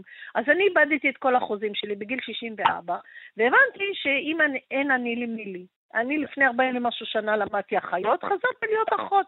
למזלי, למזלי, למזל הרב, הרב כן?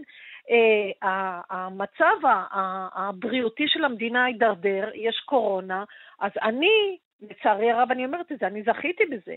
למה? כי קופות, החול, כי קופות החולים uh, לוקחים uh, אחיות, שיעזרו להם כמובן בהתגברות על הקורונה, אם זה במעקב בהתחלה אחרי חולי קורונה, ואם זה בחיסונים. מתחננים לפניי, פנינה, בואי תעבדי שישי שבת. אני רוצה לעבוד שבעה ימים בשבוע. אני יכולה לעבוד מבחינה פיזית, אבל, אני, אבל לא, לא מתאים לי, כי אם עבדתי פעם אחת והרווחתי 8,500, מיד קיזזו לי 2,000 שקל מהקצבה, מה, מה, מה אז, מה, אז מה זה שווה? בואי תשארי. המדינה... כן? כן, המדינה לא, לא מאפשרת לי לא לעבוד, לא לעזור למדינה, ו- ומקזזת לי. ואת מכירה בבירור חברות שלך שמקבלות פנסיות בסכומים מאוד מאוד גבוהים, והמדינה לא מקזזת להם שקל ב- מקצבת הזקנה. בוודאי, בוודאי, איזה שאלה, מה זאת אומרת? מרוויחים בין 19 ל... זאת אומרת, יש להם פנסיות יפות, ערבו יפה, כי הגיעו לעומדות מאוד בחירות, בין 16 ל-19 אלף שקל, אף אחד לא מקזז להם שום דבר. ואנשים רוצים, את יודעת, לתרום ולעזור, והם אומרים, לא שווה לי לתרום ולעזור לאף אחד, כי אם אני אעבוד, יקזזו לי, למה שאני אעבוד? אני אשב רגל על רגל בבתי קפה ונהנה מהחיים. את מבינה? אז גם המנגינה מפסידה נשים עם, עם, עם, עם יכולת עבודה, עם, עם, עם יכולות גבוהות, המדינה מפסידה. למה? כי הזקנים בעיניה הם כלום. חברי הכנסת, באיזה הינף יד הם הוסיפו להם 5,000 שקל למשכורת. בואו נראה, בפגרה שלושה חודשים מקבלים 50 אלף שקל, 120, 120 חברים זה שישה מיליון. למה, למה, צריך, למה צריכים לשלם שישה מיליון ל-120 אנשים שלא עובדים שלושה חודשים? בואו תקזזו להם 25 אלף שקל, יפה מאוד זה משכורת, יש לנו שלושה מיליון פנויים, בואו תחלקו את זה לאנשים שבאמת צריכים. למה לא חושבים על זה? את כל כך כועסת. מה זה כועסת? אני חשבתי שאני אגיע לגיל 66, אני צריכה עוד מעט לפשוט יד. אני העמדתי את הדירה שלי למכירה, כי אחרת הבנק יקנה את הדירה, ימכור אותה, ביטל לי גרוש וחצי, ואז למה? באמת אני אהיה ברחוב. למה? כי אין לי... כי אני צריכה לשלם אה, משכנתה 6,000 שקל לחודש. תעשי חשבון כמה אני יכולה לשלם, 6,000 שקל לחודש, כי אני מקבלת, אני, בגלל שיש לי קצבת אלמנה, יחד עם הקצבת זקנה, 3,500 שקל, אוקיי? יש לי עוד 1,900 שאני הצלחתי לחסוך, ל- ל- לשמחתי גם כן, זה המון, כן? יש לי 5,400 שקל, איפה לחיות, איפה תרופות, איפה חיים? אבל אם איפה? לא היו מקצצים לך את קצבת הזקנה והיו מאפשרים לך לעבוד, כפי שאת אומרת שאת יכולה, גם בשבתות, כן. גם בחגים, יותר שעות שוות כן. ערך, אז לא היית צריכה למכור את הבית? יכול להיות שהייתי יכולה לחיות. אם, תשמעי, אי אפשר לחיות בפחות מהמשכורת הממוצעת. פחות מעשרת אלפים שקל לחודש אי אפשר להתקיים במדינה הזאת. אי אפשר. הבת שלי לא יכולה ללכת לשכור דירה, היא גרה אצלי. אי אפשר לחיות מחוץ למ... אי אפשר. אני חייבת למכור את הבית הזה, אחרת הבנק יעקל לי את הבית. אני חייבת למכור אותו. ומתי קניתי אותו? גם כן, רק אחרי שבעלי נפטר והיה לי פתאום 30 אחוז ביד בשביל לשלם, בשביל לקחת את המשכנתה. והבנק נתן לי משכנתה גדולה בזכות זה שהייתה לי משכורת יפה, גדולה, מכובדת. אחרת הם לא היו נותנים לאישה בת 55 אה, משכנתה כל כך גבוהה. ואני עבדתי יפה, ולא ידעתי שאני אגיע לגיל 66. ועכשיו זהו, אני, אני, אני לא יכולה לחיות יותר, אי אפשר, אין לי ממה לחיות. אין, בלתי אפשרי לחיות מ... מ, מה, כן. מ, למה לא מוסיפים? את יודעת מה? היו מוסיפים משכורת אה, מינימום, 5,300, לא 2,300, 5,300. לקצבת זקנה, את אומרת, כן. כן, ל, ל, כן. הייתי, או, לא הייתי עובדת מלא, עוד, אני מסתפקת בעשרת אלפים שקל לחושת, מסתפקת, באמת אפשר לחיות עם זה. אבל בפחות אי אפשר. פנינה, בואי תישארי איתי ב... על הקו. כן, בואי תישארי איתי על הקו. אני רוצה לצרף לשיחה כעת את עורכת הדין טלי ניר, מנכ"לית עמותת 121, מנוע לשינוי חברתי. אתם מצטרפים לעוד 11 ארגונים חברתיים שיוצאים למאבק, למאבק כנגד קיצוץ אה, קצבאות הזקנה. שלום, טלי. שלום ליאת. קודם כל, את יכולה להסביר לי את ההיגיון? אני, אני מנסה להבין את ההיגיון. מה, אומר, מה אומרת לעצמה מדינת ישראל? מה אומר לעצמו המחוקק? אין היגיון, זה חלם. זה פשוט בנוי הפוך. כן. זאת אומרת, אה, כל מי ש... טלי, את נעלמת לנו? שומעת אותי? כן, עכשיו מה? שומעים. כן. ליאת? שומעים כן. בקושי, כל בקושי. מי שפורש מעבודה, נשים בגיל 62 וגברים בגיל 67 ועד גיל 70, אז אם הוא עובד כי אין לו הכנסות מספיקות, כל סיבה שהיא, ברגע שהוא עובר את ה-6,000 שקלים, מקזזים לו את קצבת הזקנה. אבל מה ההיגיון של זה? לעומת זאת, פנסיונר שמקבל 10,000 שקלים לא מקזזים לו את קצבת הזקנה. בדיוק, ו- ולכן, תראי, זה דבר שאנחנו העלינו בפני חברי הכנסת כבר לפני שלוש שנים, ואמרנו, תקשיבו, אתם חייבים לתקן את העיוות הזה. העיוות הזה זה עיוות היסטורי שהיה בזמנו למעט מאוד אנשים שעבדו בגיל הזה, אבל אם... אם מגיע, את יודעת, אם תראו... טלי, אם תוכלי קצת לשפר את מיקומך, כי אנחנו מאוד רוצים לשמוע את מה שיש לך לומר. כן, אני, אני פשוט חולה. למה? לא שומעים, אבל אני אנסה... את שומעת אותי יותר כן, עכשיו? כן, כן. אוקיי. אז אני אומרת שמי ש... שבזמנו זה היה איזשהו עיוות היסטורי, והיום הרבה מאוד אנשים הם בגילאים האלה, זאת אומרת, בקבוצת הגיל הזו, הגיל השלישי, יש שם 400 אלף איש. מתוכם 350 אלף איש לא מגיעים להכנסות, לא מפנסיה ולא מעבודה של השכר הממוצע במשק, של 10,500 אה, שקלים. ולכן אנחנו הצענו להפסיק את הקיזוז הזה של קצבת הזקנה. זאת אומרת, כאילו המדינה אומרת, קצבת זקנה מגיע לכולם מגיל 70, לגילאים לפני זה אנחנו נותנים רק אם אתה אה, לא עובד. וזה בדיוק צריך להיות אה, הפוך, כי פנסיה גבוהה של עשרת אלפים שקל, של עשרים אלף שקל, הוא לא באמת צריך את ה... הוא לא עובד, כי הוא לא צריך לעבוד, כן. נכון, היום היא עומדת עומדת על בין 1,500 ל-2,200 שקלים. ו, אה, ו, ומי שכן, וזה הרוב המכריע של אנשים בגיל הזה, אז תנו להם את האפשרות גם לעבוד וגם לקבל את קצבת הזקנה המלאה. אז הלילה פורסם התזכיר חוק שהממשלה, שבוע שעבר אישרו בהחלטת ממשלה, וזה צריך לעשות איזה שהם תחשיבים, ומה שאנחנו קוראים, אני חייבת להגיד שהוא מאכזב. למה? כי מעלים רק ב-750 שקלים, זאת אומרת, יהיה אפשר להרוויח 6,750 שקלים, בלי לקז... ולקבל קצבת זקנה. אני רוצה אבל להבין, כל כלומר... כל שקל מעל זה, כן, מקוזזה. עכשיו, אנחנו... לעג לרש, לעג לרש. כן. ו- וצריך להגיד ששנה אחר כך זה יעלה בעוד 1,000 שקל, זאת אומרת של 7,750. אבל אנחנו אמרנו, תקשיבו, צריך פשוט להפסיק את זה, כי היום, למה ש... זה אפליה, דווקא לעומת מי שהצליחו לחסוך כל חייהם ויש להם פנסיות גבוהות, יפה מאוד. אבל אז בואו תיתנו לכולם את, הפנס, את, את, את קצבת הזקנה, ולא תקזזו דווקא ממי שנאלצים לעבוד. אמרת לנו בשיחה מוקדמת שגם אנשים שיש להם הכנסות גבוהות מפנסיה, 20 אלף שקלים, אפילו 100 אלף שקלים, אה, העלית את השם שרי אריסון לדוגמה, מיליארדרית. מקבלת קצבת זקנה מלאה? נכון. וכל מי שיש לו שכר אה, אה, אה, פנסיה גבוהה והוא לא עובד. ברגע שעובדים, ויש אנשים שעובדים ומרוויחים הרבה כסף, הם מעט, אוקיי? צריך להגיד שמדובר בערך ב-30-35 אלף איש שכן מצליחים להשתכר מעל השכר הממוצע במשק, mm-hmm. וגם להם מקוזזת קצבת הזקנה. Mm-hmm. אבל למי שיש לו הכנסות גבוהות מפנסיה, להם לא מקוזזת. עכשיו, מי שעובד וגם יש לו פנסיה, נאמר שמישהו שיש לו... בכמה, כן. זה תלוי בכמה הוא מרוויח מעבודה, לא מפנסיה. זאת אומרת, הפנסיה... זה, זה המדד היחיד שנבדק? יש לך פנסיה, כן. אין לך פנסיה, תעבור את נכון. ה-6,200, יקזזו לך. כן, עכשיו זה יהיה מ-1 בינואר 2022, זה כרגע הצעת חוק מדברת על 6,750.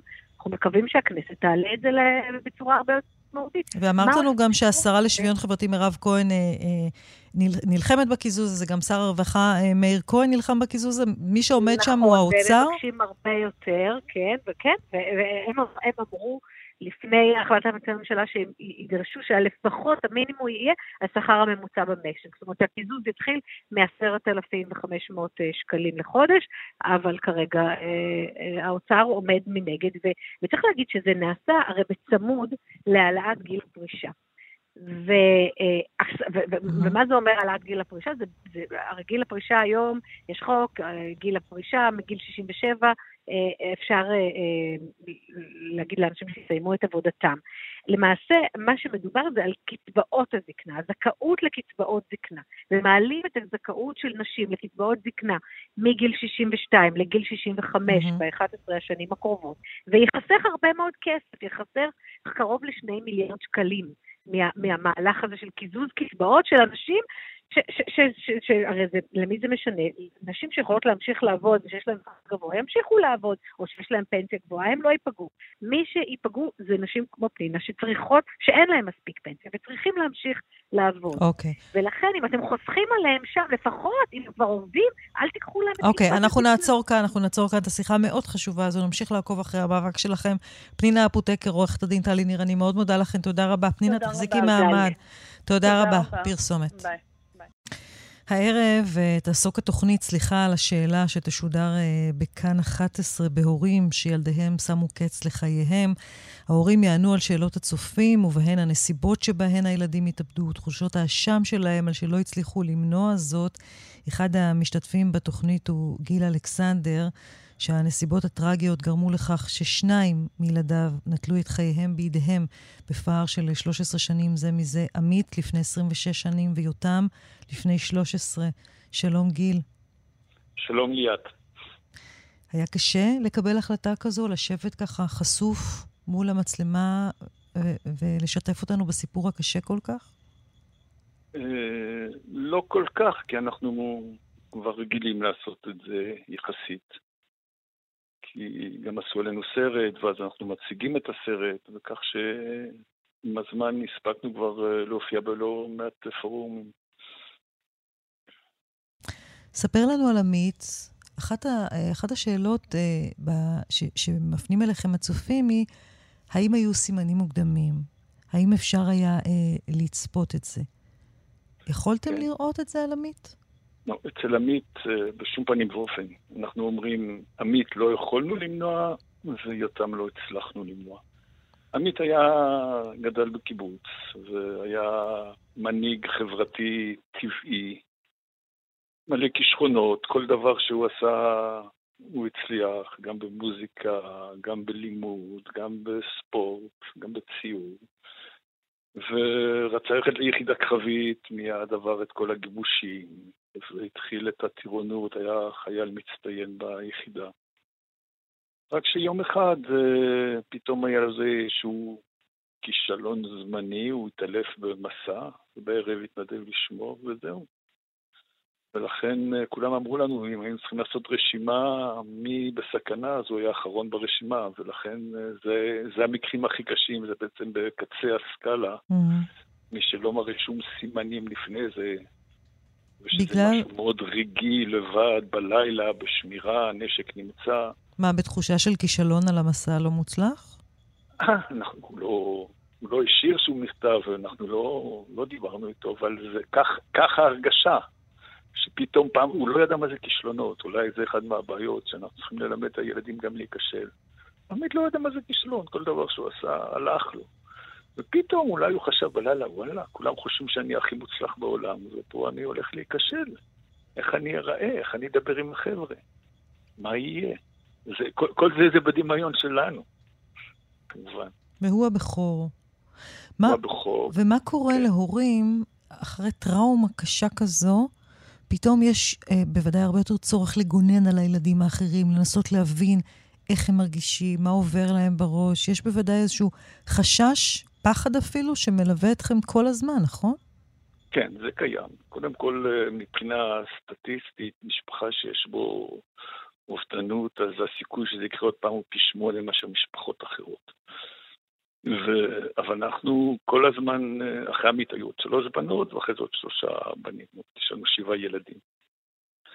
ורצינו לחנך אותם שגם אה, ידעו לחיות, לא בחרדות. זאת אומרת, לא לעבוד בחרדות כל הזמן, לא להיות משפחה ש... קודם כל דיברנו על זה מההתחלה, מהערב הראשון, כי נשיא את הילדים, אמרנו, זה כנראה התאבדות, ואנחנו לא צריכים להתבייש בזה, צריכים לדבר ולהתמודד עם זה. אה, אני זוכר שאחד מהבנות שאלה מה הוא לא חשב עלינו, אמרתי, אם הוא היה חושב עלינו, בטוח שהוא לא היה מתאבד.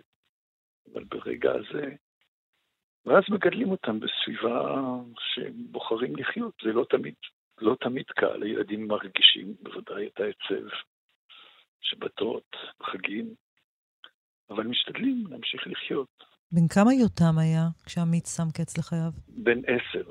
היה מאוד קרוב לעמית, כי ביניהם היו שלוש בנות, ועמית מאוד רצה עוד אח. הוא אמר לנו כשאסתר הייתה בהיריון, אמא, דאגי לי לאח, מספיק עם בנות. אז הוא לקח אותו תחת חסותו. ויותם אחר כך אה, היה גם כישרונות מאוד דומים לעמית.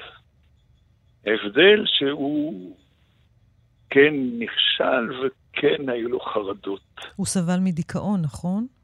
הוא סבל מדיכאון קל, והוא היה מין פרפקציוניסט כזה בצבא, הוא היה מפקד בחינוך, ותמיד היה בטוח שהוא לא מספיק טוב, למרות שכולם סימנו לו שהוא באמת בסדר. אבל הוא, להבדיל מעמית, כן משתף אתכם במה שקורה לו, נכון? הוא טיפל לגמרי, בעצמו, לגמרי, והוא סיפר לכם.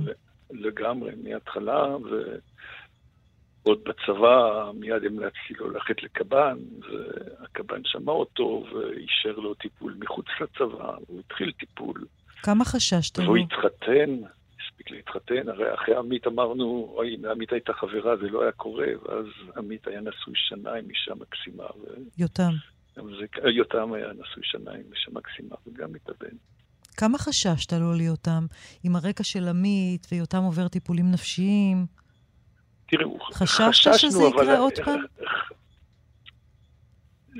האמת שלא חשבנו שזה עד כדי כך, כי הוא, גם עמית, יותם, בשתי אזכרות הוא דיבר על עמית שאני עברתי אותך ואני לא אעשה, והוא לא מעט פעם גם הביא קצת כעס על עמית. וגם מכיוון שהוא עדכן אותנו, ושבת האחרונה לפני שיותם מתאבד היינו אצלו בבית, ואמר לנו ביום שני, יש לי מטפלת חדשה ואני מגיע אליהם, ויש לי תוכניות כאלה וכאלה. ושוב, כשהוא עשה את זה, זה לא שהוא יצא בבוקר מהבית והוא החליט שהוא הולך להתאבד, זה גם היה רגע של... אה, משבר. בלקאוט, רגע מאוד גדול של בלקאוט. דווקא בבית כנסת, כשהוא טלית ותפילין, ונשק מזדמן. הוא השאיר הוא... מכתב? לא. לא, הוא לא תכנן, הוא יצא, הוא אמר לאשתו, תשמע, אני חוזר ב-11, כן, אני הולך לפסיכולוגית, אני נוסע עכשיו לישיבה. לא, לכן הוא לא תכנן. אתה, אתה מדבר פה, ואני מניחה שאתה אומר את הדברים האלה מתוך uh, ידע ש, שצברת במשך השנים כתוצאה מה, מהחוויות הטראומטיות האלה שאתם uh, עוברים, אתה מדבר על צעירים ששמים קץ לחייהם ברגע אחד של חולשה קשה מאוד שתוקפת אותם. תראי, בספקטרום של ההתאבדות, הספקטרום הוא מאוד רחב. זאת אומרת, קצה אחד זה הקצה של עמית, קצה השני זה אנשים שהם מאוד מאוד חולים, שנים רבות וסובלים. ושמים עליהם שמירה ובכל זאת אה, לא מצליחים להציל. בין לבין, יש גם בהחלט מקרים של דיכאון, הרי אומרים ש-60-70 אחוז מהאוכלוסייה סובלת באיזשהו שלב מדיכאון. וברוך השם לא כולם מתאבדים. ויותם סבל בדיכאון, טיפל, אבל יש מצבים של דאון, up ודאון, וזהו, ופה זה קרה באמת באמת במצב שפתאום הכל שחור, ואז, ואז הוא כבר, הוא, הוא לא מסוגל לקבל את ההחלטה, אני חושב שהוא הוא כבר מאבד את השפיות זמנית, זה איבוד שפיות זמנית. אבל זה לא אצל כולם ככה, ככה mm. אני מנסה להבין. את מה שקרה לילדים. גיל, כן. אה, נמצא איתנו גם uh, אסף בקר, שהוא העורך הראשי והבמאי של uh, הסדרה, סליחה על השאלה. כן. שלום, אסף. שלום. זה פרק קשה במיוחד. נזכיר שכל פרק שלכם מוקדש לנושא אחר, לקבוצה אחרת שיש לה איזשהו מאפיין, ופה בחרת בנושא כל כך קשה. עד כמה היה קשה לאסוף את ההורים האלה? נזכיר שגיל הוא אחד מעוד קבוצה של הורים שעומדים מול המסך, חשופים לגמרי, ועונים על השאלות של הצופים. עד כמה היה קשה לאסוף אותם? קודם כל, זה נושא מאוד קשה, הוא גם מאוד רגיש, ו... אבל בגלל שאנחנו בעונה השלישית של הסדרה, ושכבר אה, יש לה אה, שפה וכלים להתמודד אה, ככה כל, עם נושאים מורכבים ורגישים, הרגשנו שאנחנו יכולים לגעת בנושא הזה, כי הוא גם מאוד מאוד חשוב. ואני חושב שגם גיל וגם ההורים האחרים שדיברו מול המצלמה בפרק הזה, הרבה פעמים מרגישים, גם מדברים על זה שם, שלא, שזה נושא שגם, לא, לא רק בתקשורת, כביכול, גם, ב, גם באינטראקציה, בתקשורת היומיומית שלהם, לא תמיד רוצים לשאול אותם על זה, לא תמיד, לפעמים נמנעים מלדבר על זה. אז אני חושב שההורים שהגיעו בסופו של דבר לדבר בתוכנית הם הורים ש, שרצו לספר את הסיפור כי, שלהם. כי רצו, כי, כי למה, כי למה רוצים, גיל? כי מבחינתם זה, סליחה, זה גיל. גיל, למה, למה כן. חשוב לך לספר את הסיפור? תראה, יש uh, שתי סיבות. את יודעת, קראנו בפר... השבת פרשת ראה, שאומרת, uh, ראה נתתי לך היום את החיים ואת הטוב, ואת ה... את, את הטוב ואת החיים, ואת הרע ואת המוות. ובחרת בחיים. אז זה בעצם, זו הסיבה הראשונה, יש לנו בחירה, בחירה לחיות, בחירה לתת משמעות לחיים, ולתת את המשמעות לחיים זה לנסות אה, להכניס מודעות, מה שאסף אומר, לא, לא לפחד לדבר על זה, כי אם ידברו על זה בצורה נכונה, כמו שאת עושה בתוכנית, כמו שיהיה בתוכנית הזאת, אז זה ייתן דרבון לאנשים שמרגישים מצוקות גם mm. להיפתח, גם לדבר, לשים, או אחרים לשים לב על אנשים שהם מצוקות. גיל, אני נאלצת לעצור אותך כאן, אני יודעת שיש עוד המשך למשפט, אנחנו נוכל לראות אותך אה, מדבר תודה. הערב בתוכנית, אה, סליחה על השאלה שתשודר בשעה 10 ו-10 בכאן 11. אני מאוד מודה לך ששיתפת אותנו, שלא תדעו עוד צער. תודה רבה לך. תודה, תודה רבה גם לך, אסף. תודה. מירית אושמן מיטרני ערכה את סדר יום של יום שני, דנית שוקרון ידידיה ושירלי וייל אברמוביץ' היו בהפקה, ראובן מן על הביצוע הטכני, אני ליאת רגב, מיד אחרינו בחצי היום, אנחנו נשוב לכאן מחר בשעה עשר.